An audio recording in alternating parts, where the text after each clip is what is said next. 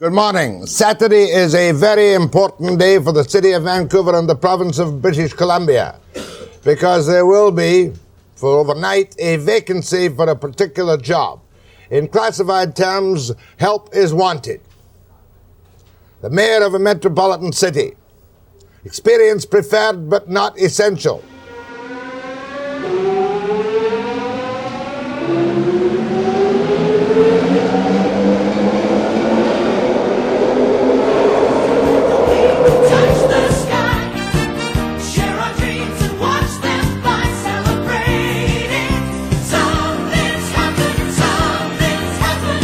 There are five days left until the Vancouver municipal elections.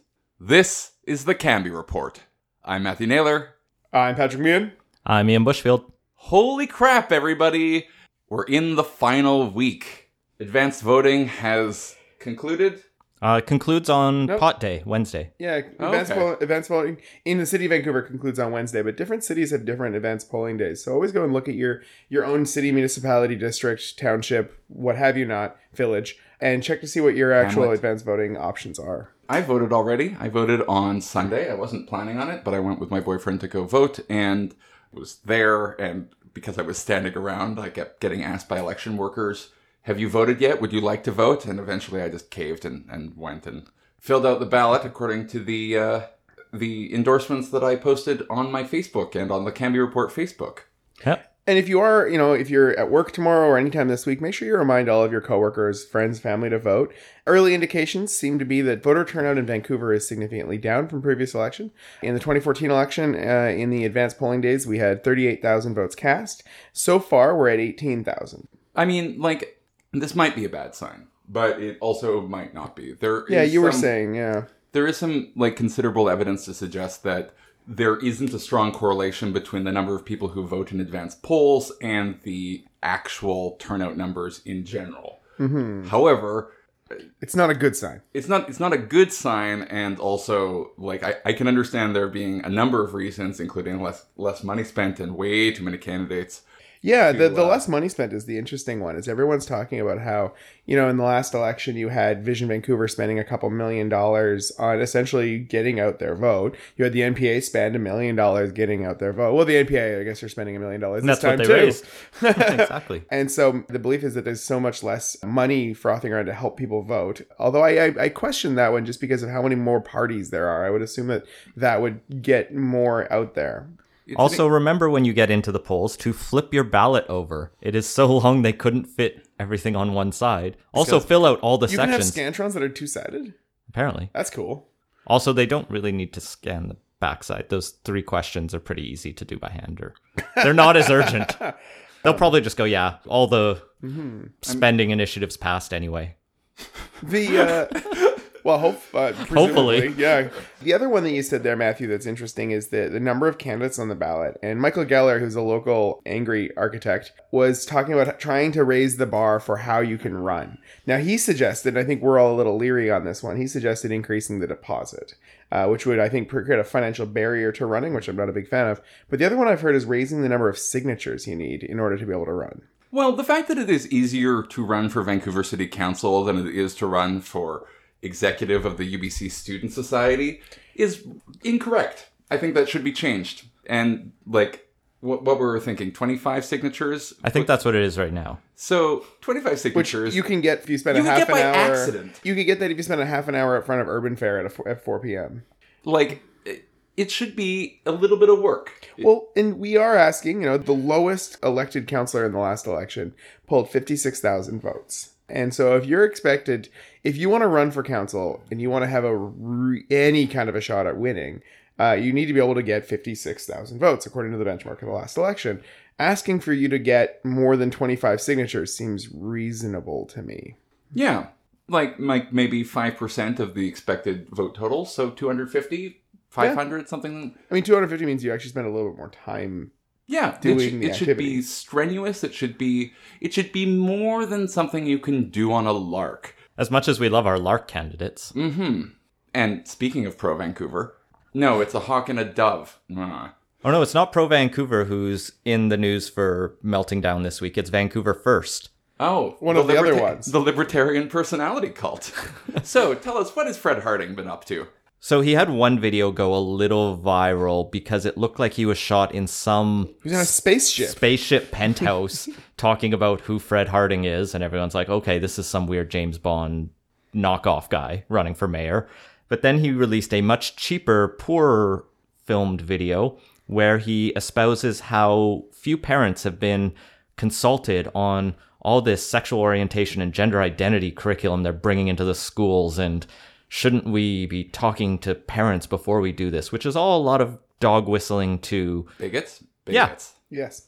We're all on the same page here. Mm-hmm.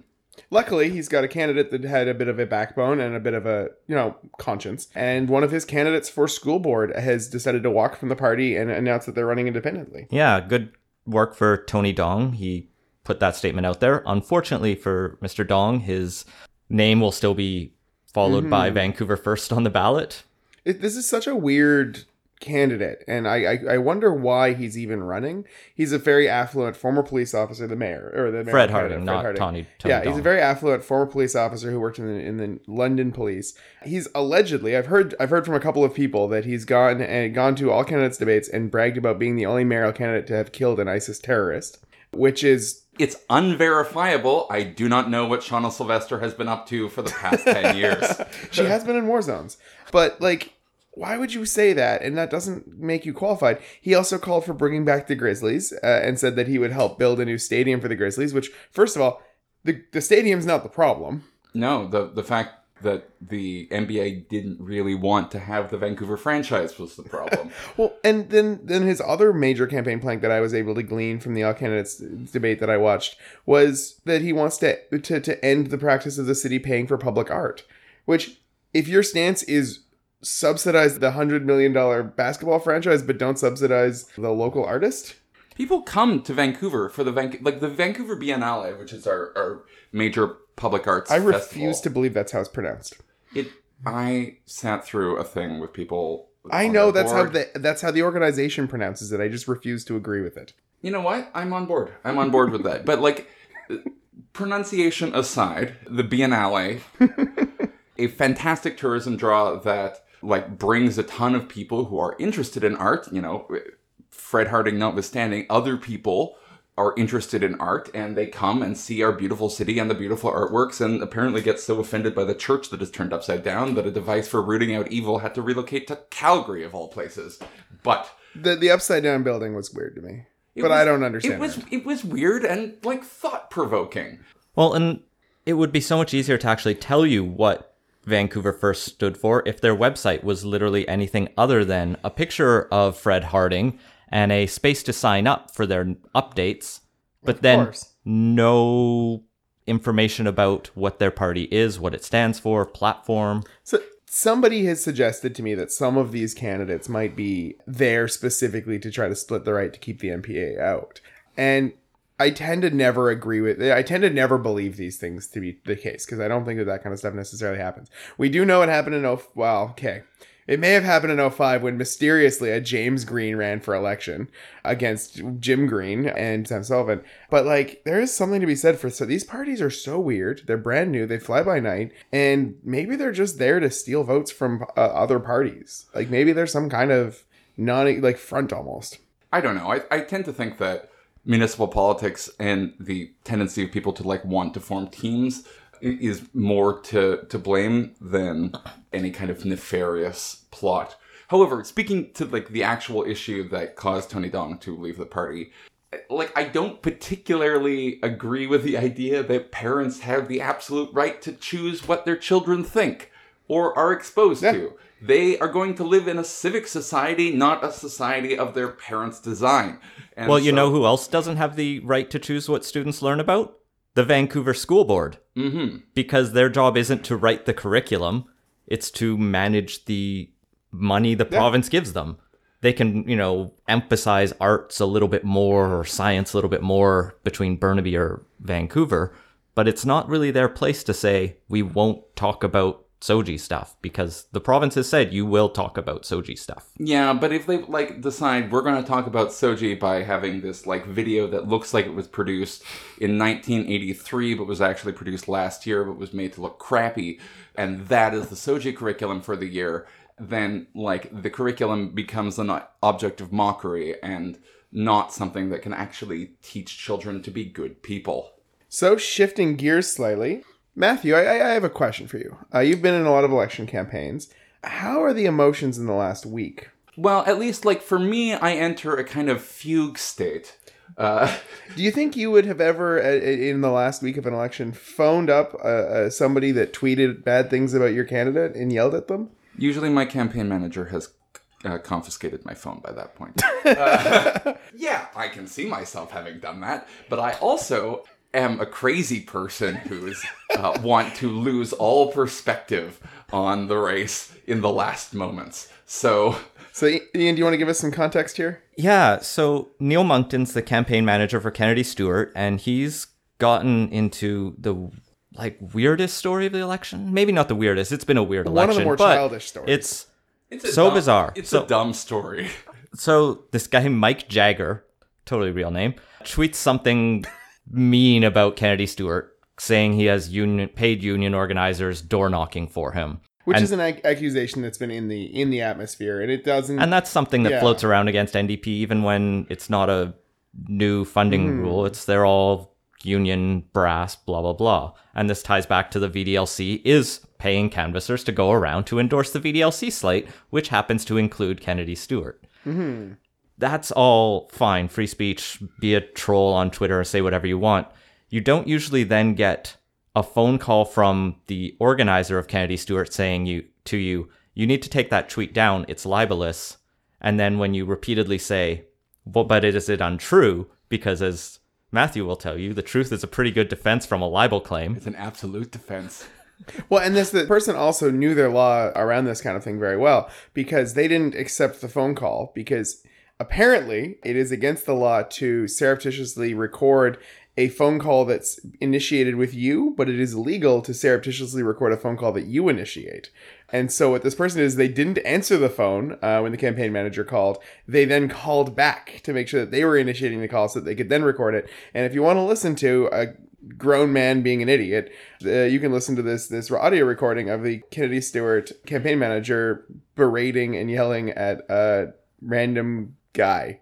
And it starts off poor enough because telling someone to take down a tweet because it's libelous doesn't look good in the first place. Yep. But then it devolves to swearing. Yeah, and swearing. I'm not going to fuck around anymore. Just take it down, or I'm going to have to follow up with a stronger, you know, kind yep. of uh, approach. Admittedly, the amount of swearing that I do generally, like, asymptotically approaches one hundred percent as election day approaches. So, well, that's, that's, like, that's in the, the thing. final we're, week, it's like seventy percent. Yeah, insanity. We're in the silly season where everyone is going nuts, right? Like, I've seen, you know, people that I, you know, people that I know and are and, and, and have a lot of respect for in other camps really angry about the V D L C uh, union stuff because the, v- the V D L C has people campaigning for the list. And I, it's not a thing I like, and I would like the law to be changed, but it's also not a thing that is against the law. But, like, they're getting very angry. And similarly, on the other side, Kennedy Stewart's team is getting very angry that people are accusing them of breaking the law. Yeah, people get in these campaigns get into a siege mentality very quickly. Oh, yeah. Where everyone else is like an AstroTurf troll who's clearly out to just get them, and, like, the sense of perspective gets lost so quickly. Mm-hmm. Oh, yeah. And no, by everyone. it, it's it's maddening. And, like, I, I think that, like, viewing the election from, you know, our lofty perch in, you know, a, I guess that tree on top of a condo somewhere. We're, we're not in an ivory tower. We're just sort of like, we're in a we high floor leaky condo, comedic, I guess. Comedically above the fray. Mm-hmm. Yeah, we are in sixth floor in Kitsilano, which does Ooh. Let you overlook a lot of things, but including Ken Sim's childhood brewery bus stop, I guess. The thing for me that I take away from this is, one, the, the campaign manager is fitting into a, a mold, and I'll talk about that in a second, but also just that this is so, so indicative of like a late campaign. People go a little crazy, and they shouldn't, and the people should be more grown up than this. But the other thing I was saying there about this fitting into a mold is that this does sort of tee into a, a complaint that's already been lodged by the media with Kennedy Stewart. In twenty fifteen, during the election, they booted the media out of the room for the, the Kennedy Stewart campaign team, for the party, basically, because it looked like Kennedy might lose. And so there's this history with his team. And I don't know that it's him, because he seems like an affable, nice guy. But he seems to have some staff around him that are not media friendly. Well, and I think it does speak to the character of the person. Like, well, when you when are we, who you surround yourself yeah with. And we when we talk to Kennedy, I believe him when he talks about how he can work across the aisle, because he has a proven record of do- doing that. You don't mm. write a book with Greens and Liberals and Conservatives without at least getting along with a couple. Yeah. And you Nor don't do you pass, pass a, bill. a private member's yeah. bill yeah but, but it, it also, like, you also don't write a book or promise to work with people from all political stripes without having some kind of degree of flexibility with one's principles. Like, one of the strong criticisms that I have of, of COPE is, and generally of the further portions of the left, is that they are so committed to their principles that they are willing to make the perfect the enemy of the good. And that is not a charge that I would comfortably level at Kennedy Stewart, who seems very comfortable doing uh, anything at any time. Well, and it's also come to light now that a number of sort of fairly prominent people on Twitter, oh, prominent, but fairly known people on Twitter in Vancouver have been blocked by the Kennedy Stewart Twitter account. And it sort of really leads this question of, like, is, is how, like, is Kennedy going to be a mayor? And, you know, I think it's likely that he might win. Is he going to be a mayor that doesn't want to hear from some people? I have two comments on there. First, VanPolly Twitter is a cesspool, and I can totally understand the motivation to yeah. block a lot. That said, optics matter, and there's a mute button. The mute, so you, you I, said that too. I get the importance of, like, yeah. the idea that he should be wanting to converse with people, and so blocking people as a mayoral candidate, even muting people, should be avoided. That said, when there's just a bunch of trolls who you don't even know if are all different people or are yeah. engaging in good faith debate. Yeah. If he's blocked Ken Sim, yeah, that would be I, bad. I don't know. Hector Bremner is a Russian egg. Like, this yeah. is this is the kind of nonsense that this but is I mean, getting into. But there is a troll and, cat, though. We and I mean, know. like, the, the, I should say, like, I'm still strongly, I'm still strongly considering voting for Kennedy Stewart. I don't think this changes my vote necessarily, but it does give me some pause, and I think it's not a good look in this end of the campaign to have those issues start coming forward. Yeah, it's a question of temperament. I do think that it speaks to the kind of campaign and, and the kind of mayor that he would be if, if he feels comfortable allowing his communication staff to shut down parts of the conversation rather than to allow them to play out. Well, one of the other dirty stories that's going on right now in the elections in Vancouver, and we talked a bit about this idea of vote fraud in Surrey with Francis Buell at our live show last week, but it turns out there's even more nefarious stuff going on as a number of vote buying schemes are appearing in Vancouver, Richmond, and Burnaby, where people are on this WeChat app, which I guess is popular in some parts of the Chinese community in the Lower Mainland, where people are being offered money to vote for certain candidates. So as a preface to this, a lot of the subtext of this is there is a, a Chinese-Canadian community that people who are organizing in, and we are going to try our best to talk about this sensitively, and if we say things that appear to be racist or prejudiced, it is not our intention, but mm-hmm. it, it is hard to talk about this campaign without saying directly this is a problem within a specific cultural community uh, in the region. Yeah, and I think uh, too often these stories get pushed by people who are pushing them for reasons of xenophobia or a backlash against those groups. And I think we want to avoid that because that's not, like, mm-hmm. just like you said, Matthew, that's not who we are. No, but it also would not be appropriate for, or it would not be helpful to our listeners to pretend that this is happening broadly or, or generally. It is happening in a specific context. And to be like, oh, it's, it's uh, a general issue is, I think, a disservice. Mm-hmm. So essentially, these WeChat messages are, are offering, say, twenty dollars as a transportation subsidy to go vote and vote and encouraging voting for specific people. And these are like real violations of electoral law. Like these are like and not new law, not new yeah, laws. Like this the law not... from the nineteen twenties when like corruption was actively encouraged. Yeah, like this is pretty flagrantly a violation of the law and of our, our the premise of our elections, right? So it's it's good. It's being probed and it's being looked into. It's, by the R C M P. By the R C M P. And so it's, we'll see what comes of it. I'm curious as to whether or not it's, there's some sort of one-offs that are, are meaningless or whether or not it seems to be a more of a, a consistent thing. But coming on the heels of a noted attempt to try to utilize absentee ballots in order to vote for people that aren't actually voting in Surrey, uh, which we know happened with sixty-seven ballots.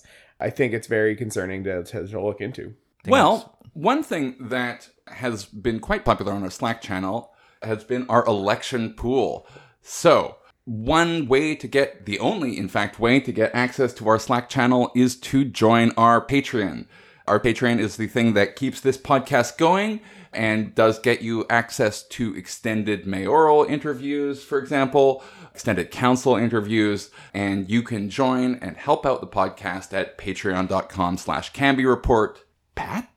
I suppose I'm supposed to say patreon.com slash Cambie Report? Cat? The cat got out. Oh. That was pre- pre-show. All right. Patreon.com slash Cambie Report. Thank you. Uh, um, so, yes, please please join us. Uh, check out the election pool. Who do you think is going to win? This is such a tough ballot to do. So building my own ballot was hard because I looked through and I'm like, there's a lot of good people with parties who are independent. Yeah, but there you're only trying to figure out your own preferences and not the aggregate preferences of six hundred thousand people. Well, and so that's that's where it comes down to, though, is it's so difficult. You know, we talked about this with, with Francis a little bit about the differences in the votes and whatnot and how these get interpreted, right? We interpreted, you know, the last election as being a, a real rebukement of vision. Uh, or rebuking vision, I guess, is the more accurate English word for the fact that the first four people on the on the I think the, rebuke is actually as in rebuke. I'm in, but essentially what I was saying was that the top four vote-getting council candidates were uh, Adrian Carr and then the three N P A councillors, and then a Vision majority, and then a, and then and then a bunch of Vision. But also the other thing is that if you knocked off three or four percent of the vote that each of those N P A candidates got, they wouldn't have been elected, and more Vision people would have. And so, you know, the we read way too much into what are very close races, no matter what. And that's the thing is with the way our electoral system works, I could see the N P A winning seven seats. I could also see them winning none. I could see us having a conversation about how, you know, Vision and the N P A have dominated and they have four and six respectively, say, on council and a Kennedy Stewart mayor. So now you've got a really bizarre close race. And then I could also see us saying, you know, that none of the old old parties, Vision and the N P A, have been elected at all, and a bunch of new people are in. These are all yeah, things that could it's, easily it's happen. All, it's all like one yes green condominium. It's only those parties have been elected because Vancouver has gone bonkers. So it, we did get a poll from Mario Canseco who asked, which of these parties would you consider voting for? Which...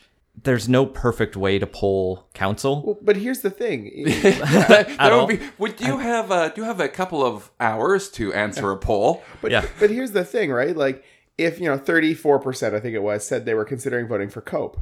It's entirely possible that every single one of them is going to put Jean Swanson on their ballot and no other COPE candidates. Mm-hmm. And the same for Greens with Adrian Carr. And same, same thing for Greens. Oh, just... Don't do that, though. Um, don't but, don't but if, just vote for Adrian Carr. Don't vote for Adrian Carr at so, all. And so we know that there are going to be magnets within each party, but I don't think the N P A has much of a magnet there. So, like, it might distribute down really poorly where they, they evenly distribute that support and then they end up too low to get anyone elected. I don't know. I think that a ton of people on the West Side are going to show up think, I don't know anything about this election. Oh, look, the N P A is running again. Tick, tick, tick, tick, tick, tick, but even tick, tick. But even for N P A voters, it's extremely rare for an, a, a N P A voters to vote all of the N P A slate historically. And so What well, you... so you can go through the people they have elected. Melissa DeGenova yeah. is running again. So I think... Colleen Hardwick has run in the past and yeah, seems to have a profile. Yeah. Lisa Dominato is coming over from school board, and Sarah yeah. Kirby Young's coming over from park board, and there's four they could take. Mm-hmm. And or those are, they could take and one those or are two. all names that are recognizable, and people tend to vote for names they recognize if they don't have a, a, a reason to like or dislike them. So it, it could be like those four names, you know, because the publicity power of a park board seat is... just overwhelming. But well, Sarah, it's more than Sarah, not happening. Sarah Kirby Young was the one that moved the motion that would close the warming shelters on a night that it was going to get down to minus six. And all so, press is good press. To my mind, she's not a candidate I would vote for because she voted to kick homeless people out of warm spaces and into a minus six night. I don't know that Mario's done any polling on how popular it is to let poor people freeze to death, but, you know, N P A. I guess uh, maybe the easier... race to look at is mayor, where all the polling seems to ju- suggest think, Kennedy has it, but at the I same think, time there's I think Shauna's a got few a, other ways I really forward. think Shauna's got a chance here, and I still don't know which way I'm going to vote. I, my, I posted my Facebook endorsements. I think all three of us have done that now. Yeah. And I was I said either of them, and I'm not sure which one I'm voting for. But I said before Mario's poll came out that if Mario put out a poll and Shauna was within striking distance of second place, like if she was close close to second place, she's got a real chance, because I think there's a, not, a lot of Kennedy supporters that want to vote for a woman. They they they, they like her, that she's she's come across very well. They don't she's, want someone whose campaign manager isn't, harasses people over yeah right the phone. And so it, the thing is with the it, let's assume the polling is correct and that it wasn't an outlier poll. You know, if Kennedy's support drops by five or six percent and it goes over to Shauna, and Shauna pulls a majority of the the undecideds that do vote, well, then you're neck and neck between the two of them, or at least you're getting closer. And Ken Sim sails to victory. Well, no, because I think th- I think it's actually hard for Ken Sim to get above where he was in that poll. Uh, I don't know necessarily that undecided. I, I don't know. I think that's all a question of turnout. Like this, that's, mm-hmm. that's a real question, right? And, and this campaign, like Kennedy Stewart's high risk, high reward, one reward. It's only it's only winning. Yeah, uh, there's winning and losing, and that's yeah, all you got here. Yeah, there's no there's no runner up prize. You don't become vice mayor. But like Ken, Kennedy Stewart's high risk N D P all in strategy is one that, like, has, I think, very, very tenuous foundations, because if he can't pull that vote, if he can't savage it, to use the political insider term, uh, you you don't win. And and I think that the N D P vote has historically been harder to turn out than the N P A vote. Well, I mean, just look at every COPE election prior to two thousand two. Well, the other person with maybe an outside path to victory, and Charlie Smith made this argument in the straight, it's maybe to fill maybe to fill column space, is that Hector Bremner might have a outside path to victory. Does anyone want to try to defend that position? I think it's unlikely. Well, conventional wisdom uh, having spoken, I, I will try and defend it. When an outside candidate, to you know quote The West Wing, when an outside candidate is Uh, elected, it's going to be by unlikely voters. Mario is using what is probably a very accurate, a very representative, based on previous campaigns, likely voter screen. And if his likely voter screen fails, that is a bunch of voters turn out Tallahassee area that were not supposed to show up, then the map ends up way redder than usual, and ah, uh, just sorry, a bunch I've, of Pat I've, Buchanan voters in Boca Raton. No, I've had a I've had a bunch of flashbacks to the twenty sixteen election, but in this particular case, you know, the candidate who I actually ended up voting for might might win. So, if Hector's support, which appears to be concentrated in certain demographic groups who have won, typically not been high turnout groups, but are reaching an age where turnout tends to go up, and two, are the people who are hardest hit by the housing crisis and are being targeted by a campaign that highlights the housing crisis and possible solutions there too, maybe Hector wins. But it well, requires I... like a perfect storm to basically assemble a fully furnished IKEA house with wind. I think overall the smart money says that Kennedy Stewart probably wins this race based on what we've seen, the evidence, the weight of support, and so on. I, like I say, I do think Shauna has a case to, to, to make. And, you know, like you said, Matthew, is that, you know, Ken Sim is going to be work, working on getting out non-traditional or non... Do you non, mean Hector Bremner? No, both Ken Sim and Hector Bremner, oh. I would say. I have both been working on going into, say, you know, in Hector's case, the Filipino community, in, in Ken Sim's case, the, the the Chinese community. And, you know, the poll that, that, that Mario put out was an English-only online poll. And so that, that does play into it. It was an online panel, right? It was uh yeah it's not a survey like on it wasn't the clicker no no no like, it's not a clicker, it's like a Angus Reid online panel. I think they use the Insights West pan- or is developed from there, but ah uh, okay okay yeah, mm-hmm. yeah. There different are, qualities yeah. of polls, and I yeah. think the Vancouver Sun had one clicker poll like just at the bottom of a story where Fred Harding was winning. oh, mm-hmm. I hate I hate it was Fred Harding then Wai Young because yeah. they tweeted out and are like, "This is the most important poll out there." I, I keep, it's not. I keep thinking that Wai Young has gotten a hold of my email address because I have the Cambie Report's email on my phone, and yeah. I, I almost have a little conniption fit well, every Wai, time. Like Wai Young's campaign has seemingly bought up a lot of cell phone numbers, and they've been t- text messaging cell phones. A friend of mine got a text message. One of our Patreon subscribers mm-hmm. posted a, a screen cap as well, and I got the screen cap from my friend. Two different numbers, similar first first six digits, different last four digits, uh, and they're text messaging people and, and calling for them to vote. And so there are there is some interesting outreach occurring. And, and we're not reporters, so we haven't been able to do any digging into this in particular, but I am a little interested in seeing where all those numbers came from and whether they are being used in full conformity with the rules of the election. Oh, there was one other weird, like, it was twist like, the, like that. Well, there was Dunbar Theatre. Yeah. Yeah. This is oh, yeah. Of, this that is was a Coalition a... Vancouver candidate who keeps texting people saying, "You've trusted me with the leadership of the Dunbar Theatre for the past twenty years, which I wasn't aware was an elected position. Dear citizens, third-generation citizens of Dunbar, you know, voting in conclave for whoever runs their theatre." But, like, those lists, if you're on the Dunbar Theatre mailing list, should not be accessible to a political campaign. Like, that's not... That's not... Well, that was what happened, right? Was that he used the email list of the Dunbar Theatre to, to recommend that they vote for him. Are we, are we comfortable saying that concretely? Or oh, yeah. Allegedly. No, there, well, there's, screen, oh. there's screenshots of it, and it, it was reported in... Uh, this, it, I believe Justin McElroy was reporting on it. The other fun I saw pop up, and this again came from our Slack because our followers are very diligent at this election, is the Vancouverites for Affordable Housing Facebook page reemerged. This was the one set up by Peter Wall's lawyer to AstroTurf for... Mm-hmm. Are we certain that it was Peter Wall's lawyer who did the Facebook page as well? I believe that was confirmed. But not the one that was the ugly one that you're, I think you're, you're leaning in towards. Because there were a couple... No, yeah, it wasn't the it defamatory... Wasn't, yeah, it wasn't the defamatory one. It was one. Just the pro-Hector one. Yeah. Okay. It did call Kennedy a union bot. Which yeah, is, Which Kennedy... gets weird now because Peter Wall is in favor of Kennedy Stewart. But anyway, the page is back under new management, I guess, and has taken out random ads with kind of just a shotgun approach to just, we're, I don't know, we're dirtying the, the election. We're in the last week of the election camp. This silly season t- comes in. And the thing is that all these things are so low in terms of the amount of voters that they impact. And so it's, you know, how many voters are actually going to hear about the, this this stupid Kennedy Stewart campaign manager thing? And how many of those voters are actually going to even change their minds based on it?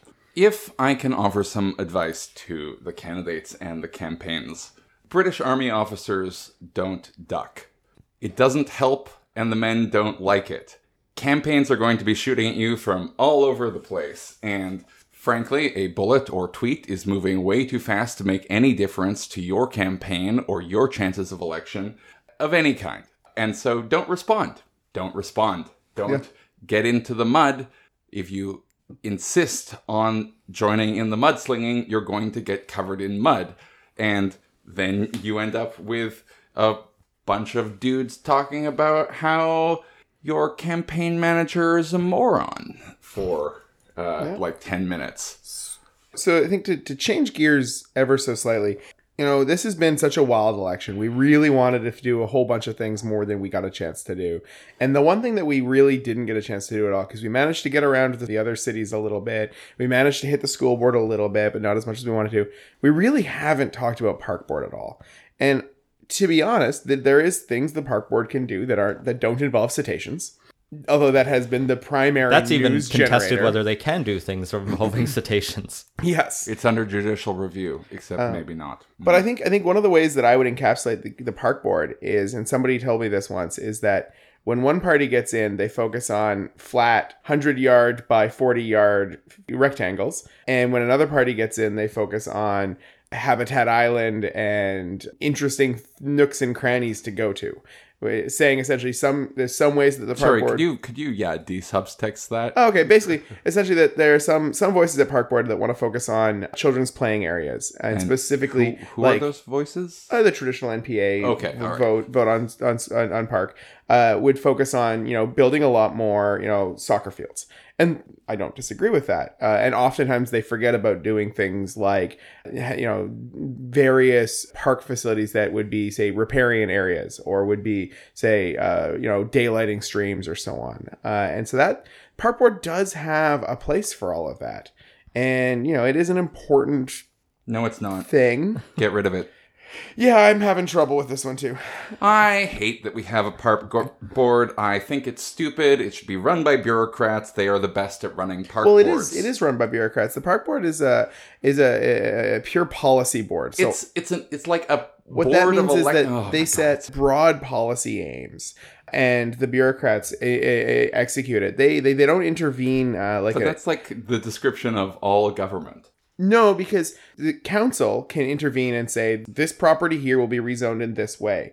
Park board will say that we want our rec centers to focus on uh, expanded uh, programming for age K to, for, for the K to twelve age bracket. Except that's true until it's not, because some of the most contentious park board events tend to be when commissioners decide to interject themselves into specific debates, like mm-hmm. whether the bike path should around Kitsilano Beach should remove a tiny bit of grass to improve everyone's lives by getting bikes off the tiniest bit of pavement that pedestrians have to go on. And if that if that stirs your conscience, then please check out the candidacy of Colleen Hardwick, endorsed by apparently Patrick Condon, paragon of leftism. Fun times well, in the election. Yep. And I will say, I've oftentimes been one that's critical of the Green Party in a lot of ways. Okay, all the time. But no, no, no, no. There's so many different ways. I don't think you've been critical in every way they deserve to be criticized. But I think that uh, Green Party candidates have typically been very strong on park board, and I've I've I've grown to respect them quite a bit. I think Michael Wiebe was really good. Stuart McKinnon has been an excellent park board commissioner for his time there, and he, he's running. Except for that re-election. Time he tried to ban children's balloons in parks. I found that just. I got the idea. Yeah, that was like, that was the just last The idea summer. Is it's creating too much garbage, but in of all of the things creating garbage. Yeah. Kills a lot of ducks. They love eating don't, them, though. But mm. don't be the park board that comes around popping children's birthday balloons. Yeah. I know that's not what they're literally doing. Yeah, it felt like that's that. Fair. But yeah, so, you know, do take a look at park board. It is a body that exists within our government. It is a body that exists, and certainly there is enough space to write, abolish the park board, exclamation point fifteen times. Funnily uh, enough, though, the Scantron machine that reads your ballot won't recognize what that means. Yeah, no, we- it weirdly, won't. That won't have any impact at all. No, but it is actually a question that I was asked today on whether it would spoil your ballot if you wrote it over the entire thing, huh. which I'm not sure. So try and keep your abolish the park board commentary in the bubbles. So I think the last thing to that we got asked about for this episode is just what happens after the election, because when we started this podcast, we all wanted to talk about Vancouver politics because we knew it was going to be very interesting up until the election. And then we didn't know where it would go. And then suddenly eighty plus people started giving us money to do it. And thirteen hundred people are listening to us, which is more than we thought we were going to get to. thirteen hundred, really? That's, that's approximately mean, our download base right now. Yeah. That's awesome. Uh, and so I would say that if you would like to know uh, what, what our plans are, uh, you can come out to our next live show.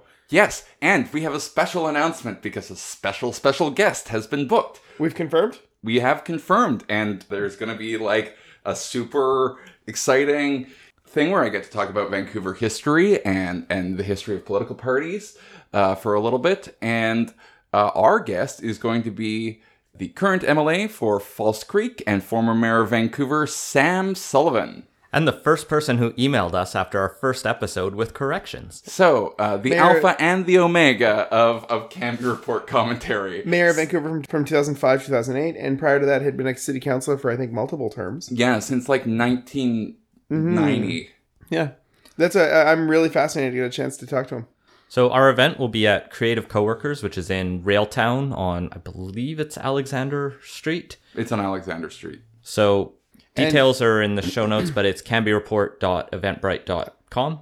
And it is a ticketed event. We'd like to appreciate if people wanted to toss a couple of bucks our way, just because, you know, we've been putting a lot of time and effort into this, and we've really enjoyed it, and we've really enjoyed all the feedback we've received. And we'll be splitting the door and bar proceeds with the people at Creative Coworkers who are helping us co-host the space, so that we don't have to pay for the space, but at least we can cover our time. Mm-hmm. And Deer City Council is... So they're the official co-host, Deer City yeah. Council. They've been running dialogues, and I haven't actually been making it out to them because I record Politicoast on the same night they've been doing it, but they've been really trying to engage people in municipal politics, and it's run out of Creative Coworkers. And if you've been on Twitter or Instagram following Vancouver politics, you may have seen little Lego minifigs made of candidates. Those are made by the people at Deer City Council in Vancouver and Creative Coworkers, and those may be available to people who attend this event. Oh, ooh, neat. Through like some kind of auction thing. This isn't confirmed, but that if you want to own the Hector Bremner minifig or the Wai Young one that comes complete with a jackhammer to tear up bike lanes. I keep I keep Of course it does. Of course it does. So yeah, come on out to come on out to it. Hear our plans for the future. Uh, hear us discuss the election and discuss sort of some of our reflections on a wild four or five months that we've just gone on for this podcast. Geek out with Matthew and Sam and, and Patrick and Ian oh, on yeah. the history of Vancouver, how political parties have the same contours as they did in the eighteen nineties, and figure out where the fourth wave of Vancouver politics is going, if anywhere. One City, Yes, and Coalition being the big contenders there. It's going to be a hell of a night. Uh, it will be suspenseful. It will be informative. We really hope to see you there. And we end every podcast with our Vancouverata. And I think some of you might have been wondering who that voice was at the start of this episode.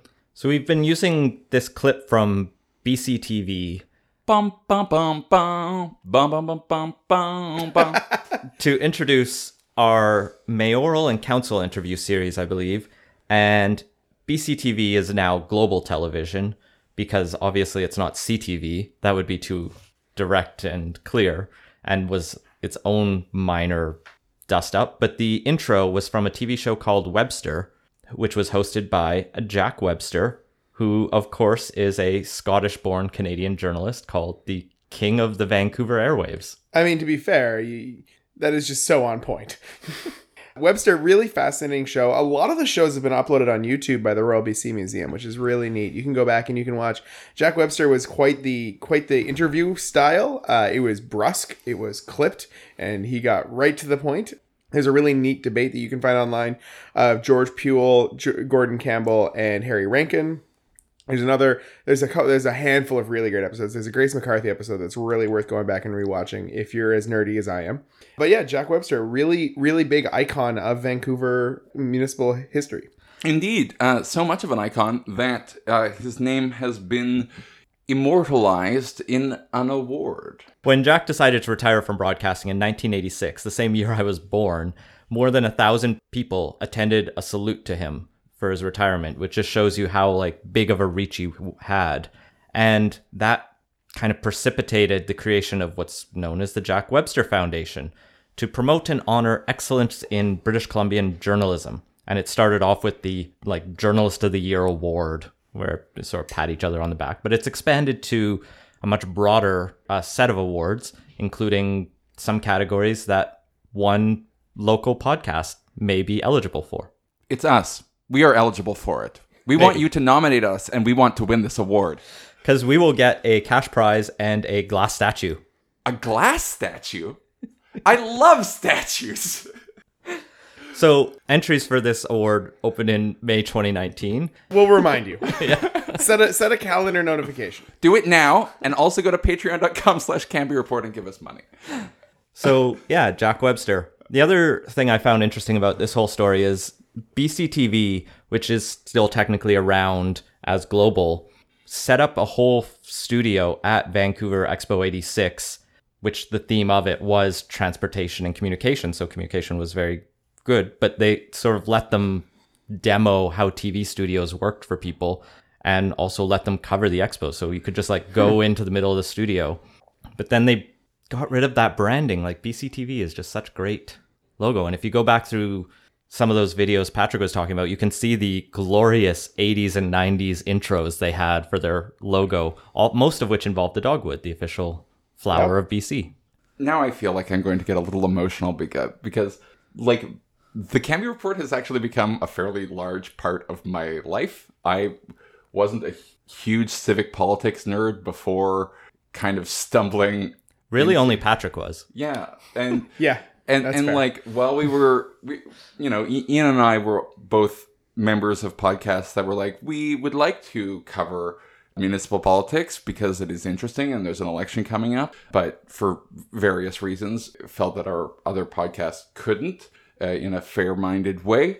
And and so we we have done this thing which has blossomed into n- not only like... A, a really interesting project, but like a little community that I feel incredibly honored and humbled to be a part of. The the connections that I've made and the, the people that have participated at, like earnestly and honestly and and like with such zeal for their community has been really, really touching. And I, I feel very, very privileged to have been part of it. So thank you for listening as we go into the ionization blackout before the election. I should say the spoiler for what comes after the election is not the end of the Cambie Report. I guess, yeah, that, that does make sense. Yeah, but we will have more content coming out before the election. I recorded yep. an interview with Morgane Auger this afternoon, which allows us to talk a little bit more about, more about school board issues and some of the S O G I and trans issues she's been fighting. I'm going to be speaking with Vision Vancouver candidates Diego Cardona and Tanya Paz tomorrow afternoon, and we'll hopefully get that out as fast as possible. And I think I have one more interview with independent Catherine Ramdean, which is a special treat of its own that you'll get to hear from very soon. Mm-hmm. And I think the Michael Wiebe interview is oh, and the Michael Wiebe with the Green yeah. Parties, yes. And that's literally as much capacity as we have to produce and edit content. We, we did this. We, we pulled together so much for this, you know, whether it was it, arranging all the, the, the mayoral interviews or getting all those candidate interviews done or editing them all. Uh, this has been a fantastic little journey. I, I've been really like someone sent me a message recently about like how, how they like the diversity views and, and the commentary on local politics. And I, I, I just it's really it's really heartening to. to like just see how just cut this last little bit. I, you you I, already, I already you already, emo- you already cut, cut I, are, I already emoted. I already emoted all over the podcast earlier. Perfect. So but no, yeah, it's been great seeing both my friends share it as something they listen to, but also just total strangers who none of us know who discover it and go, this is a good resource. So thank you, listeners.